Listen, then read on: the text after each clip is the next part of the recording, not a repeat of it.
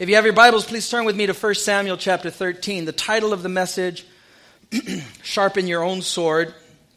We'll see what that does and how it relates when we get to that section of s- Scripture. It's toward the end of the chapter, but I just thought that was a pretty neat little way to explain it. So we're going through the Word and let's see. 1 Samuel 13. Father, we thank you for your word. We thank you, Father, for the fact that we can look to you, that we can walk by faith, trusting and taking you at your word. And we thank you, Lord, that you have given us examples within the scriptures of men and women who have walked by faith, and also, Lord, negative examples of individuals who have ran ahead of you even individuals, Lord, who have had to be dragged behind you. And so, Lord, I pray that we would be those who would desire your will for our lives and that we would trust, Lord, that you have a plan for us. And so, bless this time. Open up our eyes, give us ears to hear and eyes to see what your Spirit says to the church this morning. In Jesus' name, and all of God's people said, Amen. Amen. Let's go and read the whole chapter, and then we'll come back and we'll break it down. It's uh, just a few verses, not too many. This is 1 Samuel chapter 13. Saul reigned one year, and when he had reigned two years over Israel, Saul chose for himself 3,000 men of Israel. 2,000 were with Saul in Michmash and in the mountains of Bethel, and a 1,000 were with Jonathan in Gibeah of Benjamin. The rest of the people he sent away, every man to his tent. And Jonathan attacked the garrison of the Philistines that was in Geba, and the Philistines heard of it. Then Saul blew the trumpet throughout all the land, saying, Let the Hebrews hear.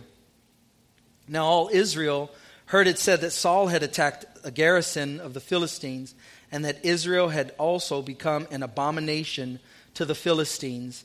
And the people were called together to Saul at Gilgal. Then the Philistines gathered together to fight with Israel 30,000 chariots and 6,000 horsemen and people as the sand which is on the seashore in multitude.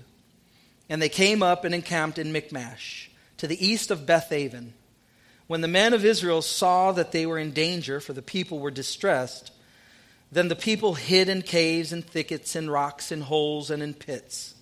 And some of the Hebrews crossed over the Jordan to the land of Gad and Gilead. As for Saul, he was still in Gilgal, and all the people followed him trembling. Then he waited seven days, according to the time set by Samuel. But Samuel did not come to Gilgal, and the people were scattered from him. So Saul said, Bring a burnt offering and peace offerings here to me. And he offered the burnt offering. Now it happened as soon as he had finished presenting the burnt offering that Samuel came. And Samuel went out to meet him, that he might greet him. And Samuel said, What have you done? Saul said, When I saw that the people were scattered from me, and that you did not come within the days appointed, and that the Philistines gathered together at Michmash, then I said, The Philistines will now come down on me at Gilgal, and I have not made supplication to the Lord. Therefore I felt compelled and offered a burnt offering. And Samuel said to Saul, You have done foolishly. You have not kept the commandment of the Lord your God, which he commanded you. For now the Lord would have established your kingdom over Israel forever. But now your kingdom shall not continue. The Lord has sought for himself a man after his own heart, and the Lord has commanded him to be commander over his people, because you have not kept what the Lord commanded you. Then Samuel rose and went up from Gilgal to Gibeah of Benjamin, and Saul numbered the people present with him, about 600 men. Saul and jo- Saul, Jonathan his son, and the people present with them remained in Gibeah of Benjamin. But the Philistines encamped at Michmash. Then raiders came out of the camp of the Philistines in three companies. One company turned on the road to Ophrah, to the land of Shual. Another company turned to the road of Beth Horon. And another company turned to the road of the border that overlooks the valley of Zeboim toward the wilderness. Now there were no blacksmiths to be found throughout all the land of Israel, for the Philistines said, Lest the Hebrews make swords and spears. But all the Israelites would go down to the Philistines to sharpen each man's plowshare, his mattock, his axe, and his sickle. And the charge for sharpening was a pim for plowshares, the mattocks, the forks, and the axes, and to set the points of the goads. So it came about on the day of battle that there was neither sword nor spear found in the hand of any of the people who were with Saul and Jonathan, but they were found with Saul and Jonathan his son. And the garrison of the Philistines went out to Michmash, went out to the pass of Michmash. And so the nation of Israel had asked for a king. They rejected God as their king, as their defender, and their reason for asking was they wanted to be like the world. God had a desire to be able to give them a king eventually, inevitably, but they wanted it before God had wanted to give it to them. And so God acquiesces and he gives them what they ask for. Be careful, God will give you what you ask for. And so, through their battle, through their struggle, through everything that goes on in the nation of Israel, it's a physical thing. We see a physical battle. But for us, it's spiritual. The Bible declares in the book of Ephesians that we wrestle not against flesh and blood, but against powers and principalities, rulers of darkness. And so, that which we see here in the nation of Israel experience on a physical plane, for us, there's spiritual lessons to learn how to battle, how to be victorious, how to walk by faith and trust God and take Him at His word and let Him go before us, let Him lead us, let Him guide us. In the book of Ephesians, we are given the armor for this battle. 2 Corinthians chapter 10 says, The weapons of our warfare are not carnal, but they're mighty in God to the pulling down of strongholds. And so there's things that the enemy wants to resurrect in our lives their thoughts or their perceptions or they're just straight out lies that he feeds to us. And they form in our minds as strongholds, things we believe lies about the Bible, lies about God. And so the enemy resurrects these strongholds in our minds, and the word comes against that. The weapons of our warfare, the spiritual things that God has given us access to. And so, Paul, writing to the church in Ephesus, I would imagine probably looking at a soldier, because it's one of the prison epistles, and he sees what he's, he's like, hold still, here, hold up, let me write. Yeah, that belt of truth you have a belt on, and that belt was more than something to hold his pants up. The belt was like a, a policeman's belt. And that belt was where other things would hook onto. And so, one of the weapons that God has given us is the belt of truth. And truth combats the lies, and truth overcomes the darkness because it's light.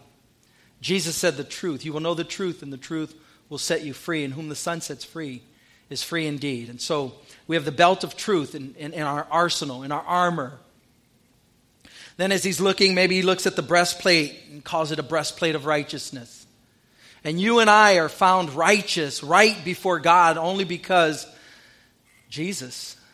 It's the great switcheroo, I call it. It's that Second Corinthians 5.21 thing. He made him who knew no sin to be sin for us that we might become the righteousness of God in him. And so we have the breastplate of righteousness. We are righteous because when we were bankrupt, Jesus took our, our poverty of spirit and he carried it on the cross. He took our sin, carried it, and he gave us all of his righteousness. And so you have the breastplate of righteousness. And what does the breastplate cover? Your internal organs, the things that are very, very needed, right? Your heart, and the reason for living. Then a helmet of salvation protects the head, and enemy is always shooting these darts at us, right, in the form of thoughts that would take away from this salvation, this great salvation that Jesus secured for us. And so, just the protecting of the mind, the protecting of the head with understanding that I'm saved by grace through faith, and it's not anything that I can do. It's not, I'm not working my way to heaven. God didn't take care of salvation, and now I got to keep myself saved. The helmet of salvation. So you have the belt of truth, the breastplate of righteousness, the helmet of salvation, sheet, feet shod with the preparation of the gospel wherever my feet are taking me. I want to be a spokesman for God. I want to be proclaiming God's goodness. I want to be speaking about God and pointing people to Jesus and what he has to offer. Jesus said in John chapter 3 that as Moses was lifted up in the serpent, so must the Son of Man be lifted up, that he would draw all men unto himself. And the gospel's crazy, isn't it? It's a foolish message to those who perish. But the Bible declares to us who are being saved it is the power of God unto salvation. I don't, I don't get it. How can some dude who died 2,000 years ago change my life? I don't know. But by faith, you accept that, you receive it, and your life is transformed feet shod with the preparation of the gospel. And then you have the shield of faith, and everything we do is walking by faith. And faith is trusting God and enduring, it's being patient while you wait on God. And I think the trusting part is, is maybe, for me at least, a little easier. It's the waiting, it's the endurance, it's the patience. Be still and know that I am God, the Bible says. And then you have finally the sword of the Spirit, the only member in the arsenal of our war, the, the, the, instruments that God has given us that is offensive. It's defensive, but it's also offensive. Everything else is a defensive piece of armor. And there's nothing covering the backside. And so we're not running from the enemy we're running into enemy territory, taking ground from the enemy, possessing our possessions. As the nation of Israel went over the Jordan River into the promised land, the land of Canaan, a land flowing with milk and honey, it speaks to us of the abundant life, the things that God has promised for us. And so we're not running from the enemy, we're running to the things that God has in front of us, God has in store for us, the blessings that God has our names written on them. But there's a battle, isn't there? There's warfare. And, and there's, there's things that trip us up and confuse us. And so when we look at the nation of Israel and we look at what they were desiring to be like the world, that wasn't good. To have a king to protect them, that wasn't good because God was protecting them. But what did God do? He's so patient with us, He's so gracious to acquiesce, to come down to our level, and to endure with us, long suffering. Verses 1 and 2 Saul assembles Israel's first standing army. Saul reigned one year, and when he had reigned two years over Israel, Saul chose for himself 3,000 men of Israel. 2,000 were with Saul in Michmash and in the mountains of Bethel, and a 1,000 were with Jonathan in Gibeah of Benjamin. The rest of the people sent away, he sent away every man to his tent. And so, for the first time in the nation of Israel's history, they're going to have a standing army, a group of individuals that have been assembled for the purpose of fighting the battles, fighting the wars. And so it's looking good on that end. We're introduced for the first time in scriptures to Jonathan, Saul's son. And Jonathan is an incredible character within the scriptures, a man of faith who would take ventures of faith, taking God at his word and just trusting that God had him. Verses 3 and 4 Jonathan initiates conflict with the Philistines. And Jonathan attacked the garrison of the Philistines that was in Geba, and the Philistines heard of it. Then Saul blew the trumpet throughout all the land. So we see Jonathan attack the garrison, but Saul blew the trumpet, saying, Let the Hebrews hear. Now all Israel heard it and said that Saul had attacked the garrison of the Philistines, and that Israel had also become an abomination to the Philistines, and the people were called together to Saul at Gilgal. That's the first chink in Saul's armor that we see.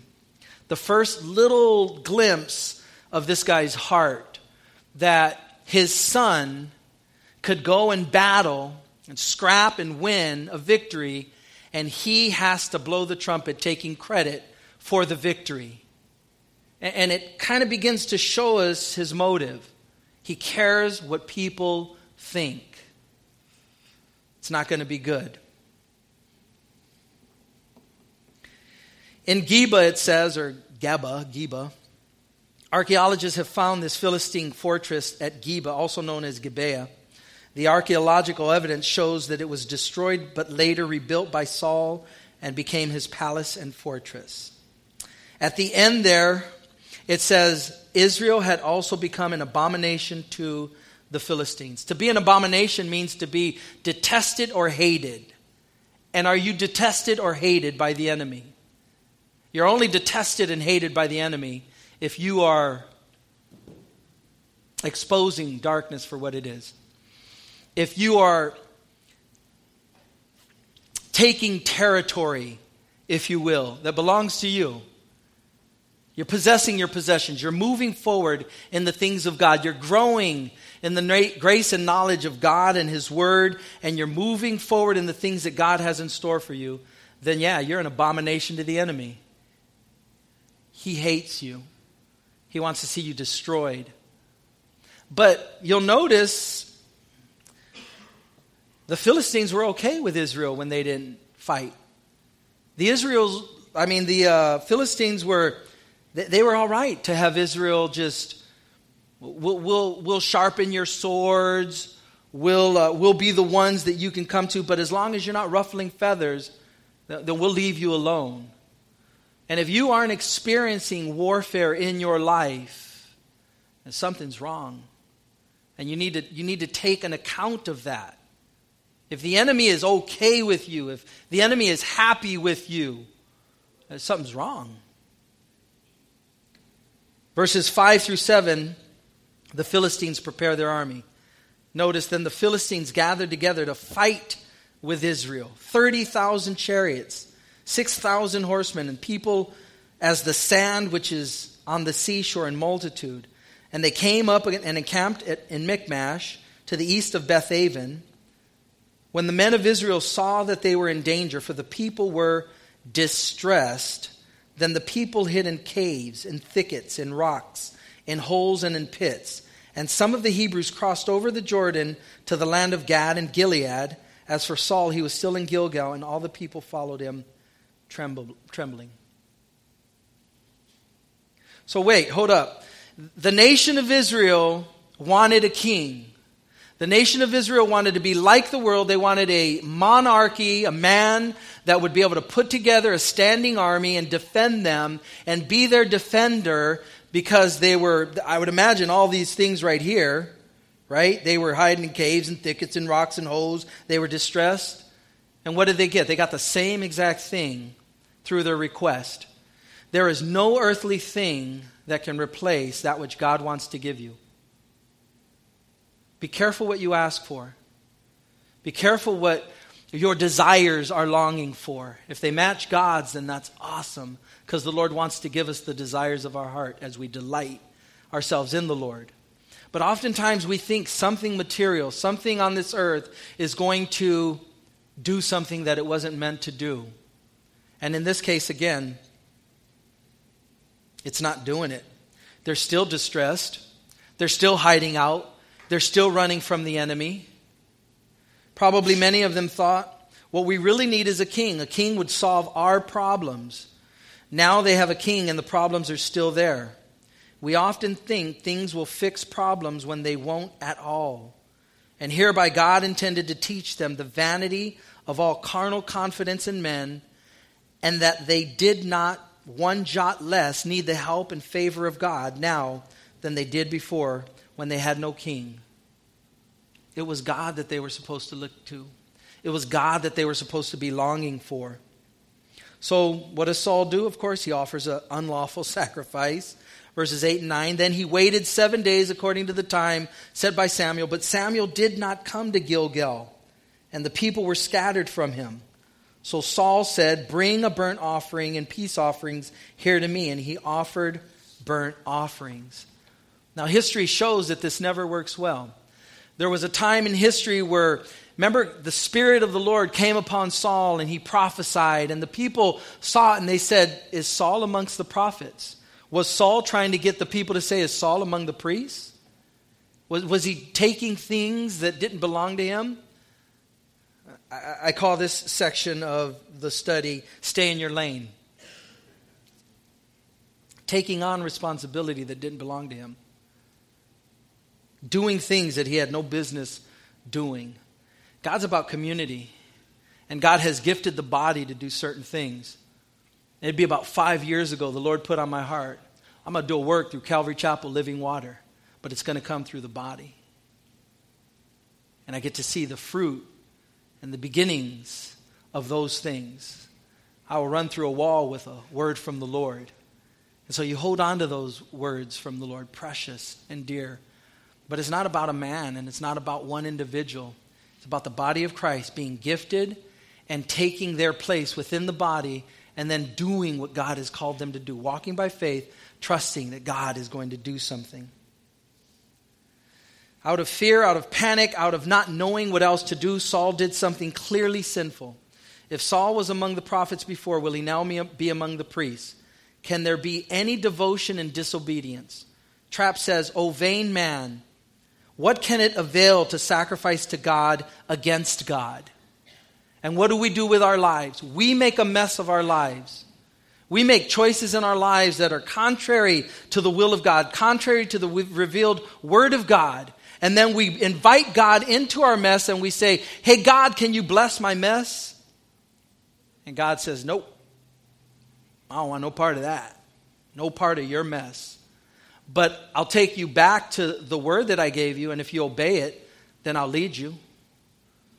I love God that He's just so not politically correct. He is just the antithesis to political correctness. God's right, you're not. If there's a difference of opinion, change your opinion. Because God's not wrong. He's proven that He loves us, He's revealed it to us, He knows what He's talking about. But we get into those places where we have an objective, we have a plan, we have an idea of what it needs to look like, and then we call on God. God comes down to that level just to show us look, look what happened. I'm just a big mess. We invite God in to say, God, can you bless the mess? And God says, No. Start obeying me. Go back to the beginning. Go back to the simplicity of letting me lead you and guide you. Verses 12 through 10 through 12, Saul arrives and Saul tries to explain what he did. Now it happened as soon as he had finished presenting the burnt offering that Samuel came, and Saul went out to meet him that he might greet him. And Samuel said, What have you done? And Saul said, When I saw the people were scattered from me, and that you did not come within the days appointed, and that the Philistines gathered together at Michmash, then I said, The Philistines will now come down on me at Gilgal, and I have not made supplication to the Lord. Therefore, I felt compelled and offered burnt offerings. Oftentimes, we'll be put in a situation where if we explain that situation to anybody on a horizontal plane, they would say, Well, I can't blame you. Yeah, I would respond like that, or I would have done the same thing. But God's not calling us to live on a horizontal plane. God's calling us to live on a supernatural plane. God's calling us to do supernatural things in this realm. And we're not going to do them in our own strength or in our own power. We're going to do them through the leading of God as He guides us. Saul's response is a classic example of excuse making and failure to trust God. Line upon line, Saul made his sin worse with excuses. It's not like he didn't know what he was doing. It's not like he didn't know that it was wrong. He knew it wasn't right for him to do that. When he says, I saw that the people were scattered from me, he's saying, I had to do something to impress the people and gain their support. The Bible says that the fear of man is a trap, it's a snare. And you will obey that which you fear, you will obey that whom you fear. He feared the people, he feared what the people thought, he feared what the people would say. You know that people don't like you as much as you like you. People aren't concerned about you as much as you're concerned about you. I don't know if that's a news flash for anybody. I'm not saying that there's not people in your life that love you and wish well upon you, but they're not thinking about you as much as you're thinking about you. Like they're not staying up at night worried about you, they're worrying about them, just like we worry about ourselves. So fear the Lord, obey the Lord, please the Lord. Look to know what He wants. When he says, You did not come within the days appointed, he's saying, You see, Samuel, it was really your fault. If you came earlier, I wouldn't have done this. When he says, The Philistines will now come down on me at Gilgal, and I have not made supplication to the Lord, he's really saying we really needed God's help against the Philistines, and we needed it now, so I had to do it. Did he need it now? No, he wasn't walking by faith. He wasn't taking God at his word. He had the commandment of God wait seven days. God is rarely early, but never late. And he will wait us out for the purpose of, oftentimes, what I've noticed is what? Changing my heart, changing my perspective, changing my thinking, so that I can look to him and trust on him, trust him and wait on him. When he said, Therefore I felt compelled, he's saying, I had to. It just seemed like the right thing to do. I couldn't wait any longer. The whole manner of Saul's explanation makes it clear that this was no misunderstanding. He didn't say to Samuel, Did I do something wrong? He knew exactly what he did and probably thought of the excuses ahead of time. Verses 13 and 14 Samuel proclaims God's judgment upon Saul's household. And Samuel said to Saul, you have done foolishly. You have not kept the commandment of the Lord your God, which he commanded you. For now the Lord would have established your kingdom over Israel forever, but now your kingdom shall not continue. The Lord has sought for himself a man after his own heart, and the Lord has commanded him to be commander over his people, because you have not kept what the Lord has commanded you. If you were to contrast the life of Saul with the life of David, what I see is a man that walks in the flesh. The carnal nature is what rules, as opposed to a man that walks in the spirit. It's kind of what it comes down to. The man after God's own heart, we know, is going to be David. And God is going to tell Samuel to anoint the one that I tell you, and it's a man after my own heart. And he sees all of Jesse's sons and many of them look striking, look, again, monarchy, like, like a king. And God has to tell Samuel, I've rejected them all. For man looks at the outward appearance, but the Lord looks at the heart. I think we should care that man looks at the outward appearance because we want to be able to minister to people. We, we want to be able to reach people. So I think there's, there's a level of care that we should have uh, of what we look like and how we dress and we don't have stanky breath and put deodorant on and things like that. I think that's just on a, on a just real normal, natural level right there. We should care. But we should never care more of the outward appearance and that man looks at the outward appearance than the fact that God looks at the heart. And the difference between Saul and David, who we're going to see, Saul's still going to reign for 20 years he's been dethroned right here, but he's still going to reign for 20 years. And we're going to see it get worse and worse. And we're going to see what a man looks like who's led by the flesh, the carnal nature. And it's a warning to us. It's an example for us to be able to look at the results of, a, of an individual in the scriptures who is led by his carnal nature, his flesh and lets that reign supremely in his life. He was anointed by God. The Spirit of God had come upon him. He prophesied. He was used by God. God used him to win a victory for the nation of Israel. God cares about the, his kids, He cares about the nation of Israel. And so He's going to use whoever He can to be able to get them, you know, the victory that He needs to give His kids. But you have an example of a person who is led by the flesh. And all of us struggle in this area because all of us have to walk by faith.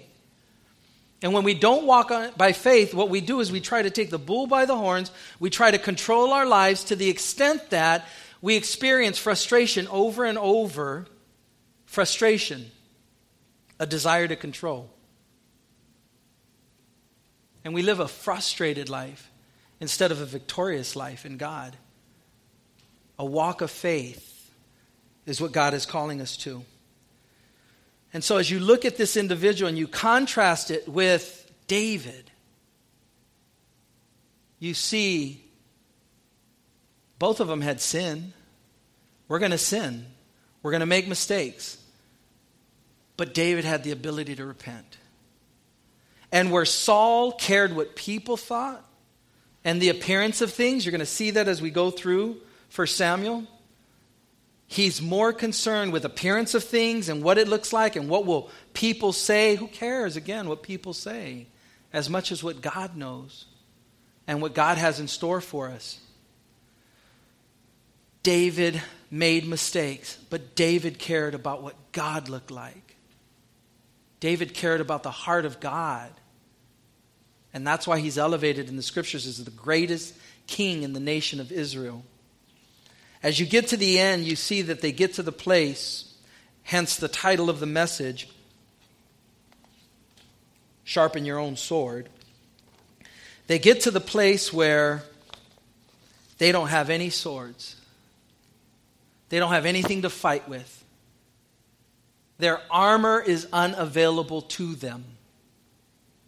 Helmet of salvation, breastplate of righteousness, shield of faith, belt of truth, feet shod with the preparation of the gospel, sword of the Spirit. That's how you're going to battle. That's how you're going to win in the spiritual realm. You don't put your armor down, you don't lay it, you don't leave it, you don't entrust it to somebody else. And so they get to the place where no longer now are the Philistines going to be able to sharpen their swords. And there's only two guys in the kingdom that have a sword the royal family Saul and his son Jonathan. What good is that going to do? And if you notice the numbers, the numbers went from 3,000 to 600 because people did flee. But what does God need to gain a victory? Does God need many? We're going to see in the next chapter, Jonathan says that God can deliver with few or with many. If he wants to deliver, get out of the way. One with God is a majority. You imagine that? Are you on the side of God in the decisions that you're making and the things that you're doing? You won. God's got this. We give our sword away when we don't have an understanding of general principles within the scriptures when I have to call somebody and go to somebody constantly for the battle that I'm in and the struggle that I'm facing, why aren't I taking that responsibility? How come I'm not inept enough in the Word of God to be able to know that Satan always comes at me in this area? Satan is always hitting me in this area. He's not going to change, he's not going to lighten up. Satan never has a good day because God is able to turn around the mess that He creates and have it reap good in our life. In Hebrews chapter 5, verses 12 through 14, the Bible says, For though by this time you ought to be teachers, you need someone to teach you again the first principles of the oracles of God. And you have come to need milk and not solid food. For everyone who partakes only of milk is unskilled in the word of righteousness, for he is a babe. But solid food, belongs to those who are of full age, that is, those who by reason of use have had their senses exercised to discern both good and evil. When I say sharpen your own sword, what I mean is there's two words in the Greek, and I think in the Hebrew, I know for sure in the Greek, for sword. One of them is that sword that you see unsheathed in those movies. Shing! And it makes that sound right. And it's all big old sword and it's double edged and heads are hacked and all of that stuff, right? But there's also a word in the Greek for a dagger, for a little sword, and close to hand to hand combat. And that's what we need because of the attack of the enemy comes in moments when we're away, when we don't have access, when we can't make a phone call, when we can't go out, and we're being defeated over and over. He will always come at you in the Word. What did he tell Eve in Genesis chapter 3? Has God really said? Have access to God's Word. In those moments when I struggle, in those moments when my life is debilitating, when I want to quit, I need a word. And it's the word that gets me through. It's the word that just somehow everything changes because it changes my perspective. And my go to word is Psalm 61, verses 1 and 2. Psalm 119, verse 165. John chapter 6. Those are my go tos. Great peace of those who love your law, nothing causes them to stumble. When my heart is overwhelmed, lead me to the rock that is higher than I. And John 6, I don't know how the Lord just constantly brings that one back. But when I want to quit, don't judge me. But when I want to quit, I want to throw the towel in, that word constantly comes back Lord, to whom shall I go? You alone have the words of eternal life. And I've come to believe and know that you're the Christ, the one sent from God. Where can I go? Can't go anywhere. And I'm revived. And I'm strengthened.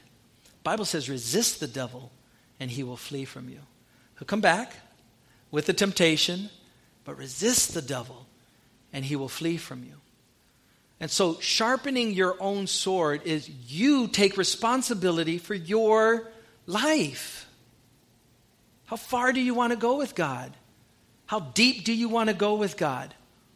How much do you want to be used by God? And take responsibility and know those ways that the enemy comes at you because he's not going to stop. He's going to continue to tempt you with the things you fall and falter in. In the Old Testament, the book of Leviticus, when the wave offering was offered, the priest was to wave the offering, the sacrifice, and he was at all times to keep the people on the other side of the offering. Nothing ever was to come in between him and the offering. And it's true in our lives if we want to see the victory. Nothing can come in between us and Jesus. No circumstance, no person, no trial, no difficulty. Stay with keeping the sacrifice in between you and everything. Don't let anything rob you of your joy. Don't let anyone take away that which God wants to bless you with. Bible says in Isaiah 54 17, no weapon formed against you shall prosper. Romans 8:31 says, "What then shall we say to these things? If God is for us, who can be against us?" And so, be encouraged that God is for you. That one with a majority, one with God is a majority. That you fight from victory. That God has already given it to you. And in the promised land, as we possess our possessions, there are enemies in the land, and He's relentless. But don't participate and cooperate with the enemy. Don't, don't dumb it down. We should be like turning it up, turning it on in these last days. We should be like going hardcore for God and the things of God in these last days, not retreating, but moving forward in the things of God. Amen? Father, we thank you for your word. We thank you, Father, that we can look to you, that we can walk by faith, trusting, enduring, being patient as we wait on you, Lord, knowing that you have something in store. And so, Lord, I pray that we would be those who would be aware of your word. And that we would have things that we can go to, that we can call upon in that moment of needing the victory. And so continue, Father, just to teach us your ways. In Jesus' name, amen.